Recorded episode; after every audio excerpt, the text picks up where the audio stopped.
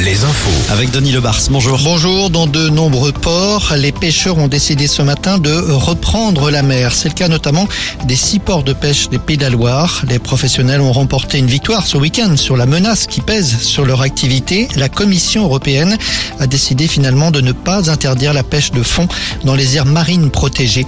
Des zones de pêche situées notamment au large des côtes du Finistère, de Vendée, de Charente-Maritime et de Gironde.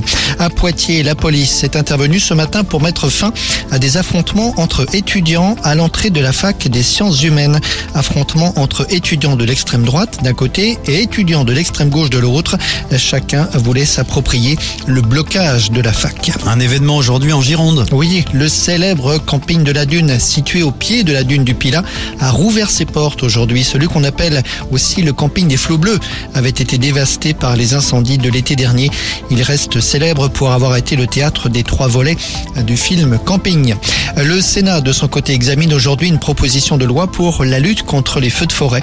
Au total, 38 articles destinés notamment à faciliter le travail des sapeurs-pompiers et améliorer la prévention, notamment l'aménagement des massifs forestiers en particulier.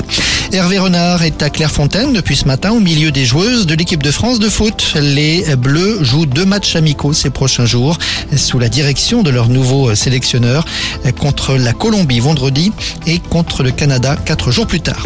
En cyclisme, un petit changement pour le Pays de la Loire Tour qui devait partir de Saint-Nazaire demain. Le départ de la première étape ne sera pas donné de Saint-Nazaire mais de l'autre côté de l'estuaire à Saint-Brévin.